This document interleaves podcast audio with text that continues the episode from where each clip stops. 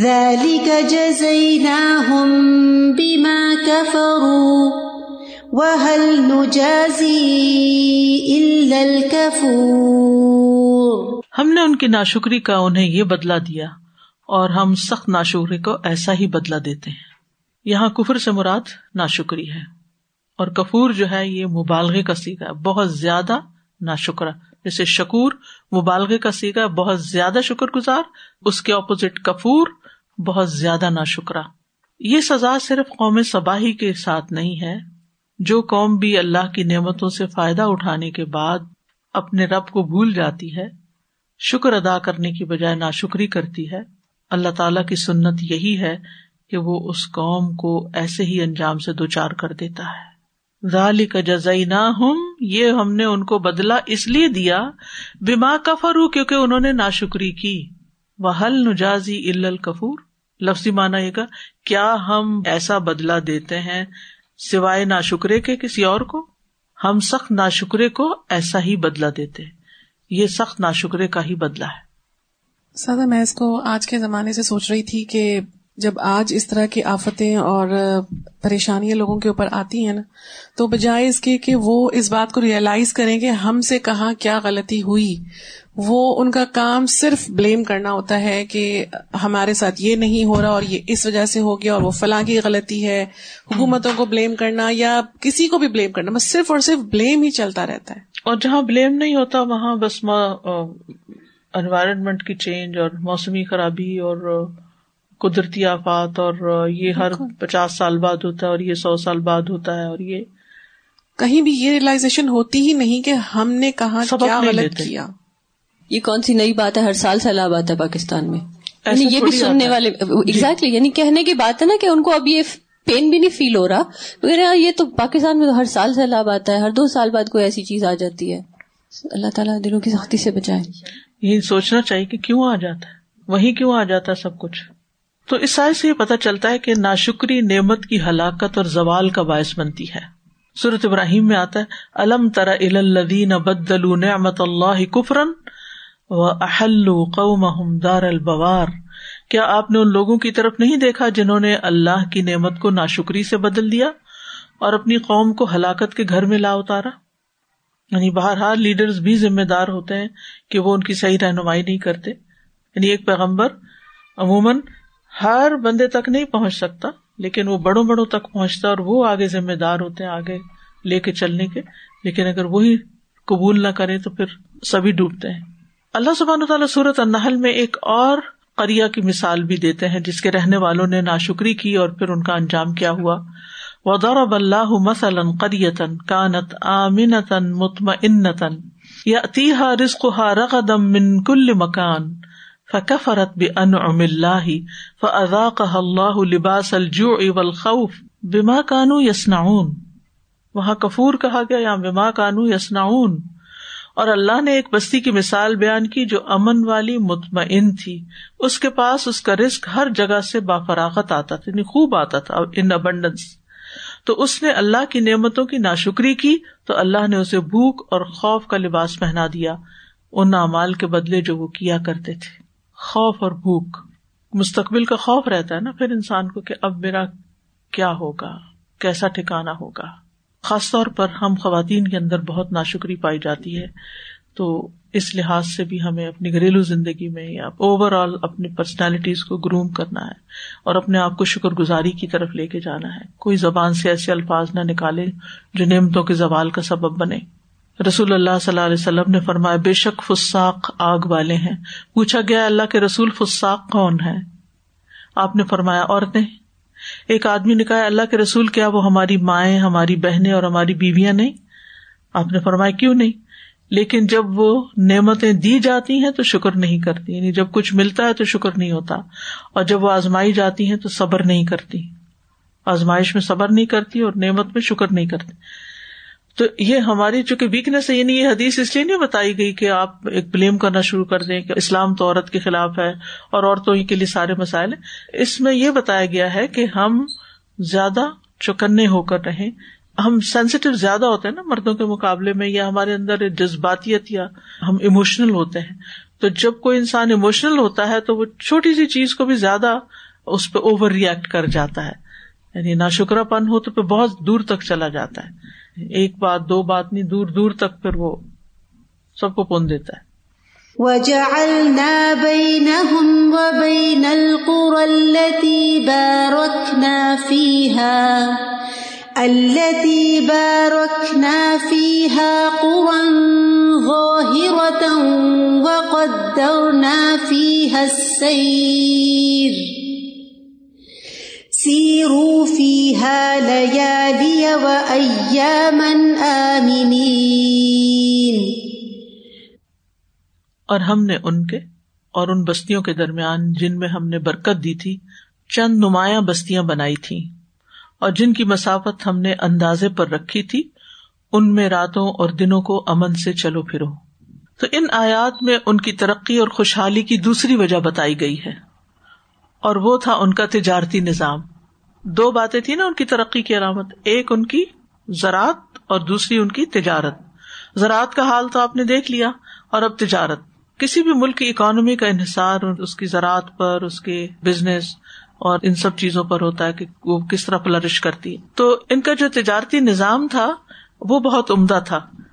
یہ لوگ یمن سے اکثر شام کے ملک تک جایا کرتے تھے، یعنی یمن سے شام تک سڑک کے کنارے مسلسل بستیاں تھیں جو پہاڑیوں یا اونچی جگہوں پر بنائی گئی تھی، اور ایک دوسرے سے اتنی قریب تھی کہ ایک بستی سے دوسری بستی نظر آتی تھی، دیکھتے تھے تو وہ سامنے دوسری نیکسٹ ڈیسٹینیشن ان کو نظر آ رہا ہوتا تھا. یعنی ایک اندازے کے ساتھ بستیاں آباد تھیں، ان کے ریسٹ پلیسز موجود تھے. تو ہر منزل پر مسافر کو کھانا، پانی، آرام کی جگہ میسر آ جاتی تھی. ویسے بھی باغات تھے، چلنے میں بھی آسانی تھی، چھاؤں تھی. آپ نے دیکھو کہ نا کچھ ہائی ویز ایسے ہوتے ہیں یا کچھ سڑکیں ایسی ہوتی ہیں جو کہ دونوں طرف درخت ہوتے ہیں، تو ان میں ڈرائیو کرنے کا مزہ ہی کچھ اور ہوتا ہے، سین بھی بڑا اچھا ہوتا ہے. تو جو لوگ اونٹوں اور گھوڑوں وغیرہ پہ سفر کرتے تھے ان کے لیے تو ایک بہت بڑی نعمت تھی. اور پھر یہ کہ انہیں بہت کچھ ساتھ کیری نہیں کر کے لے جانا پڑتا تھا. جب ان کے کھانے کا وقت آتا، اگلی بستی آ جاتی، کہیں صبح ہوتی، کہیں دوپہر ہوتی، کہیں شام ہوتی. تو دنوں وہ اپنے سفر میں آرام سے انجوائے کرتے ہوئے چلتے رہتے تھے. اور پھر چونکہ بستیاں قریب قریب تھیں، آبادیاں قریب تھیں، لہذا چور ڈاکو بھی نہیں تھے، امن ہی امن تھا. تو اللہ تعالیٰ فرماتے ہیں وَجَعَلْنَا بَيْنَهُمْ وَبَيْنَ الْقُرَى الَّتِي بَارَكْنَا فِيهَا قُرًى ظَاهِرَةً.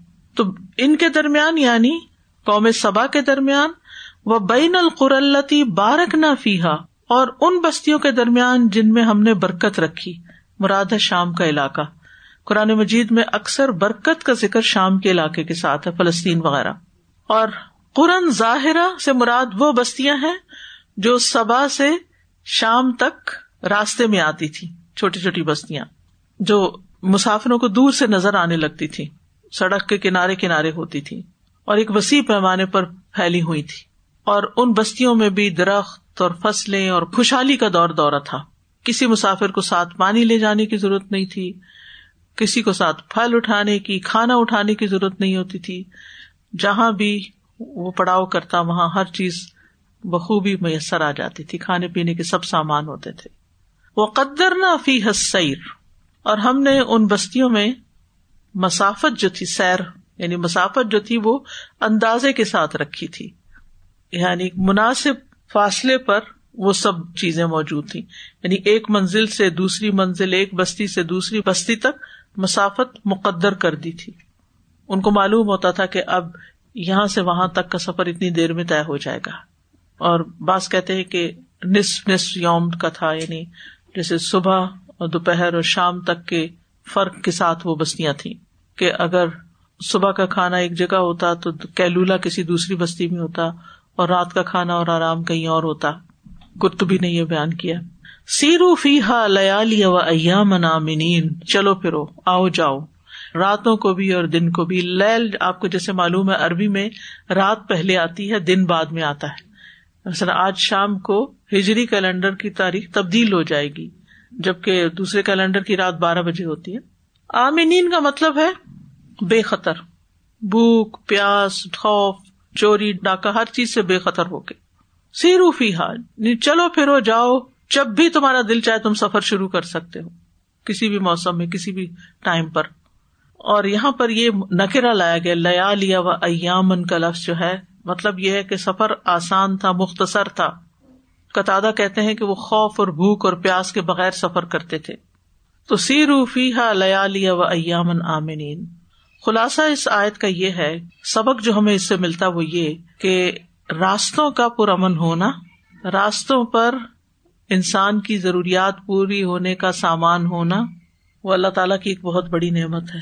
آن روٹ ہونا اور پھر امن و امان، یہ بھی اللہ کی نعمتوں میں سے بہت بڑی نعمت ہے. اور پھر مناسب فاصلوں پر شہروں کا اور بستیوں کا ہونا، بہت دور دور نہ ہونا.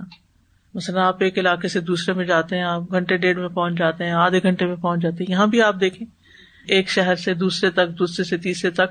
اور پھر آپ جب ٹریول کرتے جاتے ہیں نا، یہاں سے فور او ون لیتے ہیں آپ، تو آپ دیکھیں کہ رائٹ لیفٹ ہر تھوڑی دیر کے بعد کوئی نہ کوئی بستی، شہر، کچھ نہ کچھ آ جاتا ہے، راحت ریسٹ کا سامان آ جاتا ہے. دائیں جاؤ، بائیں جاؤ، یعنی آپ سفر کو انجوائے کرتے ہیں، سفر آپ کو مصیبت نہیں لگتا. ویسے تو کہا گیا نا کہ قطعۃ من العذاب ہے، سفر جو ہے عذاب کا ایک ٹکڑا ہے. ہر سفر عذاب نہیں ہوتا. اب حج اور عمرے کا سفر جو ہے اس کو آپ عذاب نہیں کہہ سکتے، وہ ایک خوشی کا سفر ہوتا ہے. اسی طرح اپنے رشتے داروں، دوستوں سے اللہ کی خاطر جن سے محبت کرتے ہیں ان کے پاس جانے کے لیے آپ بلکہ انتظار کرتے ہیں کہ کب سفر ہو. اور اسی طرح اگر ویسے بھی آپ کسی کاٹیج میں رہنے کے لیے جا رہے ہیں تو انجوائے کرنے کے لیے، تو یہ اللہ کی نعمتوں میں سے ہے. انسان ان نعمتوں کو، اللہ تعالیٰ کی قدرت پر غور و فکر کرنے کے لیے ان سے فائدہ اٹھاتا ہے تو شکر گزار بنے. یہ نہیں کہ آپ نے سفر شروع کیا اور نماز ہی نہیں پڑھی، سفر شروع کیا اور ذکر ہی نہیں کیا، اور بیٹھتے ہی آپ نے میوزک لگا لیا اور اللہ کی نافرمانی کے کام شروع کر دیے، اور وہاں بھی پہنچ کر آپ نے سارا وقت غفلت میں گزارا. یہ نہیں ہونا چاہیے. اللہ کا ذکر کرتے، اللہ کا شکر ادا کرتے، اور نعمتوں پر خوش ہوتے، اور دوسروں کو بھی بانٹتے، اور دوسروں کا بھی خیال رکھتے، اوروں کو بھی نعمتوں میں شریک کرتے ہوئے اگر آپ جائیں تو ہر لحاظ سے آپ کو خوشی نصیب ہوتی ہے، کیونکہ جب آپ نعمتوں کو شیئر کرتے ہیں تو وہ بھی شکر گزاری کا ایک طریقہ ہوتا ہے. تو شیئر صرف ان سے نہیں کریں کہ جن کو آپ جان پہچان رکھتے ہیں، شیئر ان کے ساتھ بھی کر سکتے ہیں، یعنی کہ جو راستے کے اور مسافر ہیں، کیونکہ ہمارے دین میں وابن السبیل کا بھی حق ہے. کتنا زیادہ ذکر آتا ہے وابن السبیل کا، اس کا خیال رکھنا ہے. فَقَالُوا رَبَّنَا بَاعِدْ بَيْنَ أَسْفَارِنَا وَظَلَمُوا أَنفُسَهُمْ فَجَعَلْنَاهُمْ أَحَادِيثَ فَجَعَلْنَاهُمْ أَحَادِيثَ وَمَزَّقْنَاهُمْ كُلَّ مُمَزَّقٍ إِنَّ فِي ذَلِكَ لَآيَاتٍ لِكُلِّ صَبَّارٍ شَكُورٍ.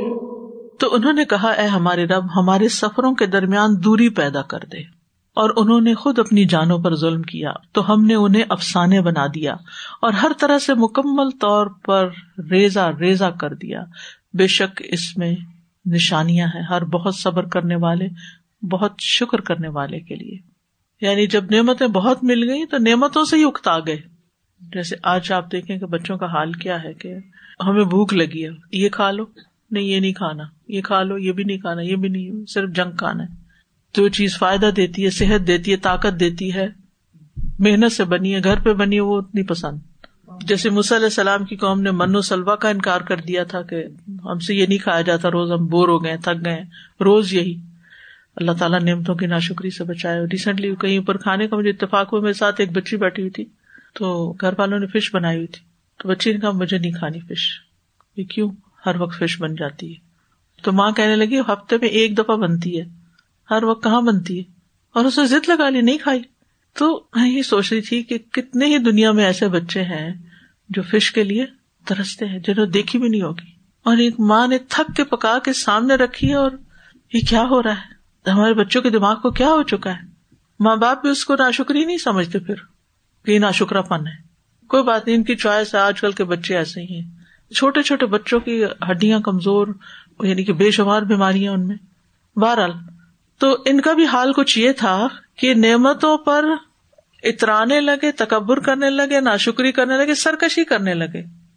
اور ناشکری میں یہ بھی ہوتا ہے نعمتیں ضائع کرنا، خرید خرید کے لے آنا اور پھر اٹھا کے پھینک دینا. یہ ریسائیکل میں ڈال دو, یہ فلان جگہ ڈال دو, یہ فلان جگہ ڈال دو. کس قدر رسک ضائع ہوتا ہے ان ملکوں میں خاص طور پر. یہ بھی ناشکری کی ایک قسم. جابز آسان ہو جاتی ہیں آن لائن, ان کو فوراً جابز ملتی, انہیں یہی اس میں بھی صبر نہیں آتا, ہر روز جاب بدلتے ہیں. شکرانے ناشکری کی ایک بہت بڑی, تنگ آ گئے, بور ہو گئے, تھک گئے, تو وہ تمنا کرنے لگے یہ ہمارا سفر تو بہت ہی آسان ہے, کاش ہماری بستیاں دور دور ہوتی پھر ہم مزہ کرتے. تو اللہ سبحانہ وتعالیٰ کا جب ان پہ عذاب ٹوٹ پڑا تو ٹکڑے ٹکڑے ہو کے بکھر گئے, وہ جدا ہو گئی قوم, وہ ایک جگہ رہے ہی نہیں, کوئی کہاں چلا گیا, کوئی کہاں چلا گیا, کہاں چلا گیا. اللہ تعالیٰ نے ان کی اس شان و شوکت کو قصہ ہی بنا کے رکھ دیا کہ کوئی ایسی قوم بستی تھی جن کے بارے میں لوگ دن رات گفتگو کرتے تھے. اب ان کی مثال دی جانے لگی, تفرقوا ایدی سبا, کہ وہ ایسے بکھرے جیسے قوم سبا, کوئی کہیں ہجرت کر گیا, کوئی کہیں ہجرت کر گیا. ابھی آپ دیکھیں نا کہ جن علاقوں میں یہ سیلاب آیا ہوا ہے وہاں پر کتنے دن لوگ آنے والے راشن پہ گزارا کر سکتے, اور وہ وہاں سے آہستہ آہستہ نکل کے کوئی کدھر کو رخ کر رہا ہے, کوئی کدھر کو رخ کر رہا ہے, کیونکہ وہاں زندگی مشکل ہو گئی ہے. فقالوا ربنا باعد بین اسفارنا, تو انہوں نے سفر کی دوری کا مطالبہ کیا, نعمتیں راس نہ آئیں, امن کی قدر کرنا بھول گئے, غرور و تکبر کا شکار ہو گئے. کہنے کہ یہ بھی کوئی سفر ہے جو تھوڑی مسافت کے بعد آتا, مزہ تو تب آتا جب چٹیل میدانوں سے گزرنا پڑتا, دشوار گزار جنگلوں سے گزرنا پڑتا, پر خطر وادیوں سے گزرتے, پھر پتہ چلتا سفر کیا ہے. جیسے بنی اسرائیل نے منو سلوہ کو چھوڑ کے کہا کہ لن نصبر علی طعام واحد, یہ روز ایک کھانا نہیں کھا سکتے. فادع لنا ربک یخرج لنا مما تنبت الارض من بقلها وقثائها وفومها وعدسها وبصلها. موسیٰ علیہ السلام نے کہا کیا تم بہتر چیز کو چھوڑ کر ادنا کو لینا چاہتے ہو اس کے بدلے میں. دوسرا معنی اس کا یہ بھی کیا گیا جو ابن عاشور کی تفسیر ہے, وہ کہتے ہیں کہ انہوں نے یہ بات اپنے انبیاء اور صالح لوگوں کے جواب میں کہی جب انہیں شرک سے منع کرتے, انہیں نصیحت کرتے کہ اللہ نے تم پر اتنی نعمتیں کی ہیں, سفر آسان کر دیا, خوشحالی دی ہے, تو تم صرف اللہ کی عبادت کرو. تو انہوں نے آگے سے وہی جواب دیا جیسے کفار قریش نے کہا تھا, اللہم ان کان ھذا ھو الحق من عندک فامطر علینا حجارۃ من السماء او ائتنا بعذاب الیم. اے اللہ اگر یہی حق ہے جو تیرے پاس سے آیا تو ہم پر آسمان سے پتھروں کی بارش برسا اور ہم پر دردناک عذاب لیا. یعنی وہ کہتے تھے یہ نعمت ہے کہ سفر آسان ہے, تو کہنے لگے اچھا نعمت ہوگی, چلو ہمارا سفر دور کر دو تم. اور تیسرا یہ کہا جاتا ہے کہ زبان حال سے کہتے تھے ناشکری کر کے, اور اکثر مفسرین نے اسی کی طرف اشارہ کیا ہے کہ وہ نعمتوں کی ناشکری کر کے زبان حال سے اپنی حالت سے یہ بتاتے تھے کہ ہم ان نعمتوں کے حقدار نہیں ہیں, یہ نعمتیں تو شکر گزاروں کے لیے ہوتی ہیں, ہم ناشکری کرتے ہیں, ہمیں نہیں چاہیے. یعنی بولتے نہیں تھے لیکن عمل ان کا یہی بتا رہا تھا, کیونکہ اگر انہیں یہ نعمتیں باقی رکھنی تھی تو انہیں شکر گزاری کرنی چاہیے تھی. وظلموا انفسهم, اور انہوں نے اپنی جانوں پہ ظلم کیا شرک کفر وغیرہ کر کے. فجعلناهم احادیث, تو ہم نے ان کو بس باتیں ہی بنا دی, جیسے کسی کے مرنے پہ بعد میں کیا رہ جاتا ہے, باتیں باتیں باتیں, کچھ نہیں باقی ہوتا. تو یہاں ان کا بھی بس لوگ ان کی خوشحالی اور ان کی ترقی اور ان, ان کی ساری نعمتوں کی بس باتیں ہی کرتے رہ گئے. دنیا میں اس نام کی کوئی قوم باقی نہ رہی, صرف کہاوتوں اور افسانوں میں ان کا ذکر باقی رہ گیا. وَمَزَّقْنَاهُمْ كُلَّ مُمَزَّقٍ, اور ہم نے انہیں ٹکڑے ٹکڑے کر دیا, پوری طرح ٹکڑے ٹکڑے کرنا, بکھیر کے رکھ دیا, پورے ملک میں بکھر گئے. شابی کہتے ہیں انصار یسرب میں آ گئے, ان کا ایک قبیلہ تھا اوس اور خزرج کے نام سے, یہ یسرب میں آ گئے. غسانی شام میں چلے گئے, اسد بنو اسد جو تھے عمان میں چلے گئے, خزاعہ تہامہ میں چلے گئے, پھر وہاں جا جا کے آگے جن کی نسلیں. حضرت اسماعیل علیہ السلام کے بارے میں جرہم قبیلہ کہاں سے آیا تھا, اسی طرف سے. ان فی ذلک لآیات لکل صبار شکور, اس واقعے میں ہر بہت صبر کرنے والے, بہت شکر کرنے والے کے لیے بہت سے سبق, بہت سی نشانیاں ہیں. یعنی اس قصے کے کئی پہلو ہیں. صبار بھی مبالغے کا صیغہ ہے, شکور بھی مبالغے کا. اب دیکھیں اس میں کئی مبالغے کی صیغہ ہیں, کفور, شکور, صبار. صبار وہ ہوتا ہے جو گناہوں سے روکتا ہے, ناپسندیدہ امور اور سختیوں پہ صبر کرنے والا, جو اللہ کی رضا کی خاطر تکلیف برداشت کرتا ہے اور اس پر ناراضگی کا اظہار نہیں کرتا, صبر کرتا ہے. شکور وہ ہوتا ہے جو نعمت کا اعتراف کرتا ہے اور پھر اللہ کی تعریف کرتا ہے اور اس کی اطاعت میں اس کو صرف کرتا ہے. تو بات یہ کہ ہم سب کے لیے سبق کیا ہے اس میں, کہ اس دنیا میں جو نعمتیں بھی ہمیں ملی ہیں چھوٹی بڑی وہ سب اللہ ہی کی دی ہوئی ہیں، ان کو پا کر کسی غرور اور تکبر کا شکار نہیں ہونا، یہ ہمارا حق نہیں تھا، یہ اللہ کا احسان ہے کہ اس نے ہمیں نعمتوں میں پیدا کیا، لہٰذا ہمیں اللہ ہی کا فرما بردار بن کے رہنا ہے۔ دوسری بات، جو نعمت بھی ملتی ہے وہ کسی حق کی بنا پہ نہیں ملتی کہ میرا حق تھا یہ، I deserve it, no you don't deserve, یہ تو امتحان کے طور پر ہوتی ہے ہر نعمت، کہ بندہ شکر ادا کرتا ہے یا ناشکرا پن ہوتا ہے اس میں۔ اور تیسرے یہ کہ امتحان میں جو ناکام ہو جاتا ہے، چاہے فرد ہوتا ہے چاہے قوم ہوتی ہے، وہ دنیا میں بھی اس ناشکری کا انجام دیکھتی ہے، اور آخرت میں تو ہر ایک کے سامنے انڈیویجلی اپنا اپنا انجام آ ہی جائے گا۔ تو اس آیت سے ہمیں خاص طور پر صبر اور شکر کی فضیلت کے بارے میں پتہ چلتا ہے کہ تکلیفوں پر انسان صبر کرے اور نعمتوں پر شکر کرے تو یہ دونوں چیزیں اللہ کو راضی کرنے والی ہیں۔ اور پھر یہ کہ اللہ تعالیٰ دونوں طرح آزماتا ہے، نعمتیں دے کے بھی آزماتا ہے، نعمتیں لے کے بھی آزماتا ہے۔ جب دیتا ہے تو ہمیں کیا کرنا ہے؟ شکور بننا ہے، اور جب لیتا ہے تو کیا کرنا ہے؟ صبور بننا ہے، صبار بننا ہے۔ وَلَقَدْ صَدَّقَ عَلَيْهِمْ إِبْلِيسُ ظَنَّهُ فَاتَّبَعُوهُ إِلَّا فَرِيقًا مِّنَ الْمُؤْمِنِينَ، اور یقیناً ابلیس نے ان پر اپنا گمان سچ کر دکھایا، پس مومنوں کے گروہ کے سوا سب نے اس کی پیروی کی۔ یعنی ابلیس نے آدم علیہ السلام کو سجدے سے انکار کے بعد بنو آدم کے بارے میں جس گمان کا اظہار کیا تھا کہ تو ان کی اکثریت کو شکر کرنے والا نہیں پائے گا، وَلَا تَجِدُ أَكْثَرَهُمْ شَاكِرِينَ، تو اس ظالم نے قوم سبا کو گمراہ کر کے ان کے بارے میں اپنی جو بات تھی کہ یہ شکر گزار نہیں ہوں گے وہ سچ کر دے گا، کیونکہ سب سے زیادہ نعمتیں ان کو ملی تھی، لہٰذا ان کے پاس شیطان کس رخ سے آیا کہ ان کو ناشکرا کرے، اور اس نے اپنا کام کر لیا اور وہ قوم شیطان کے پھندے میں آ گئی، سب اس کے پیچھے لگ گئے سوائے مومنوں کے گروہ کے جو محفوظ رہا۔ وَلَقَدْ صَدَّقَ عَلَيْهِمْ إِبْلِيسُ ظَنَّهُ، ابلیس نے صدقہ سچ پایا، صدقہ یعنی جو بنو آدم کے خلاف اس نے کہا وہ کر کے دکھایا۔ زن یعنی پہلے تو اس کا صرف گمان تھا، لیکن اب اس کو یقین آ گیا کہ وہ کامیاب ہو گیا ہے۔ شیطان کا ہدف ہے بندوں سے ناشکری کروانا۔ ثم لآتینہم من بین ایدیہم ومن خلفہم وعن ایمانہم وعن شمائلہم ولا تجد اکثرہم شاکرین، اور اس نے بھی کہا تھا نا، فَبِعِزَّتِكَ لَأُغْوِيَنَّهُمْ أَجْمَعِينَ، پس تیری عزت کی قسم میں یقینی طور پر ان سب کو گمراہ کروں گا، سب کے پیچھے لگوں گا۔ نعمان بن بشیر منبر پر کہتے تھے، بے شک شیطان کے پاس فریب اور جال ہوتے ہیں، اور شیطان کا فریب اور جال یہ ہے کہ انسان اللہ کی نعمتوں پہ مغرور ہو جائے، اس کے عطیے پر فخر کرنے لگے، اور اللہ کے بندوں پہ تکبر کرنے لگے، اور اللہ کی ذات کے علاوہ خواہشات کی پیروی کرنے لگے، یعنی اللہ کی عبادت کی بجائے جو بس دل میں خواہش وہ پوری کرنے میں لگ جائے۔ الا فریقا من المؤمنین، سوائے مومنوں کے ایک گروہ کے، یعنی اس سے یہ پتہ چلتا ہے کہ اس قوم کے اندر بہرحال کچھ لوگ ایسے تھے کہ جو شکر گزار تھے، جو اللہ کی عبادت کرتے تھے، شیطان ان پر اپنا تسلط قائم نہ کر سکا، انہوں نے ناشکری نہیں کی، لیکن چونکہ اکثریت خراب ہو چکی تھی لہذا پوری قوم تباہ کر دی گئی۔ اور ویسے بھی آپ دیکھیں کہ شیطان جو ہے وہ اکثریت کو بہکانے میں کامیاب ہو جائے گا۔ وَلَقَدْ أَضَلَّ مِنْكُمْ جِبِلًّا كَثِيرًا أَفَلَمْ تَكُونُوا تَعْقِلُونَ، یقیناً تم سے پہلے بہت سی مخلوق کو گمراہ کر چکا ہے، کیا تم سمجھتے نہیں ہو؟ ہاں، قرآن مجید سے ہمیں یہ پتہ چلتا ہے کہ اللہ کے مخلص بندوں پر اس کا زور نہیں۔ جب اس نے کہا تھا نا، وَلَأُغْوِيَنَّهُمْ أَجْمَعِينَ إِلَّا عِبَادَكَ مِنْهُمُ الْمُخْلَصِينَ، شیطان کا زور سب پہ نہیں چلتا، کچھ لوگ اس کا مقابلہ کر لیتے ہیں۔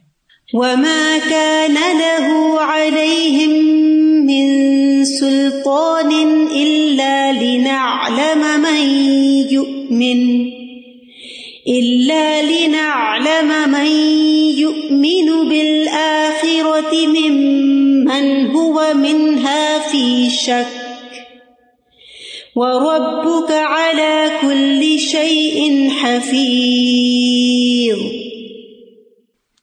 اور اس کا ان پر کوئی زور نہ تھا مگر تاکہ ہم جان لیں کہ کون ان میں سے آخرت پر ایمان رکھتا ہے اور کون ہے جو اس کے بارے میں شک میں ہے، اور آپ کا رب ہر چیز پر خوب نگہبان ہے۔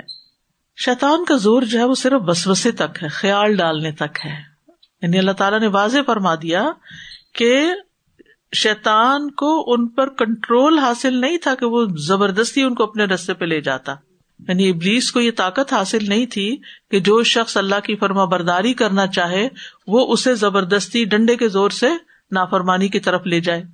ہاں، وسوسہ وہ سب میں ڈالتا ہے، گناہوں کو خوبصورت بنا کے پیش کرتا ہے، لہذا کچھ لوگ اس کے دھوکے میں آ جاتے ہیں اور کچھ لوگ چوکنے ہو جاتے ہیں کہ نو نو یہ تو غلط طریقہ ہے، غلط راستہ ہے۔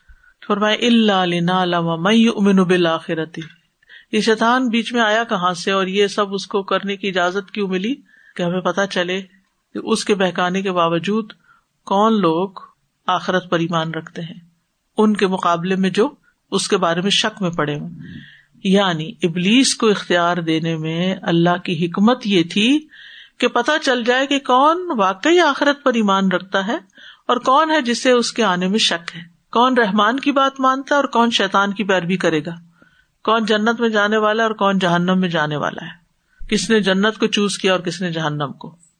وَرَبُّكَ عَلَىٰ كُلِّ شَيْءٍ حَفِيظٌ، اور آپ کا رب ہر چیز پر خوب نگہبان ہے، نگران ہے، نگہبان ہے، کوئی چیز اس کی نگرانی سے باہر نہیں۔ اور اللہ نے اپنی حکمت کے تحت بس آزمائش کے لیے، حجت تمام کرنے کے لیے اسے اختیار دیا کہ وہ وسوسہ ڈالے دلوں میں۔ تو اس آیت سے یہ پتہ چلتا ہے کہ ہر ایک پہ شیطان کا بس نہیں چلتا، اور خاص طور پر جو اللہ پہ بھروسہ کر لیتے ہیں ان پہ شیطان کا بس نہیں چلتا۔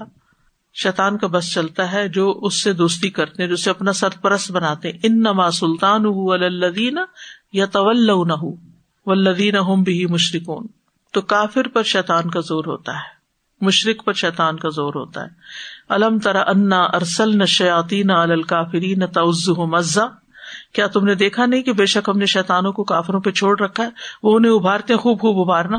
اور اسی طرح یہ ناشکرا پن بھی، کافرین سے اگر ناشکرا پن بھی لیا جائے تو شیطان جو ہے وہ انسان کے اندر وسوسے ڈالتا ہے، یہاں سے اس کا کام شروع ہوتا ہے، برے خیالات ڈالتا ہے، نیگیٹو تھنکنگ، تاکہ اس کا ایمان خراب ہو، عقائد میں شک پیدا کرتا ہے۔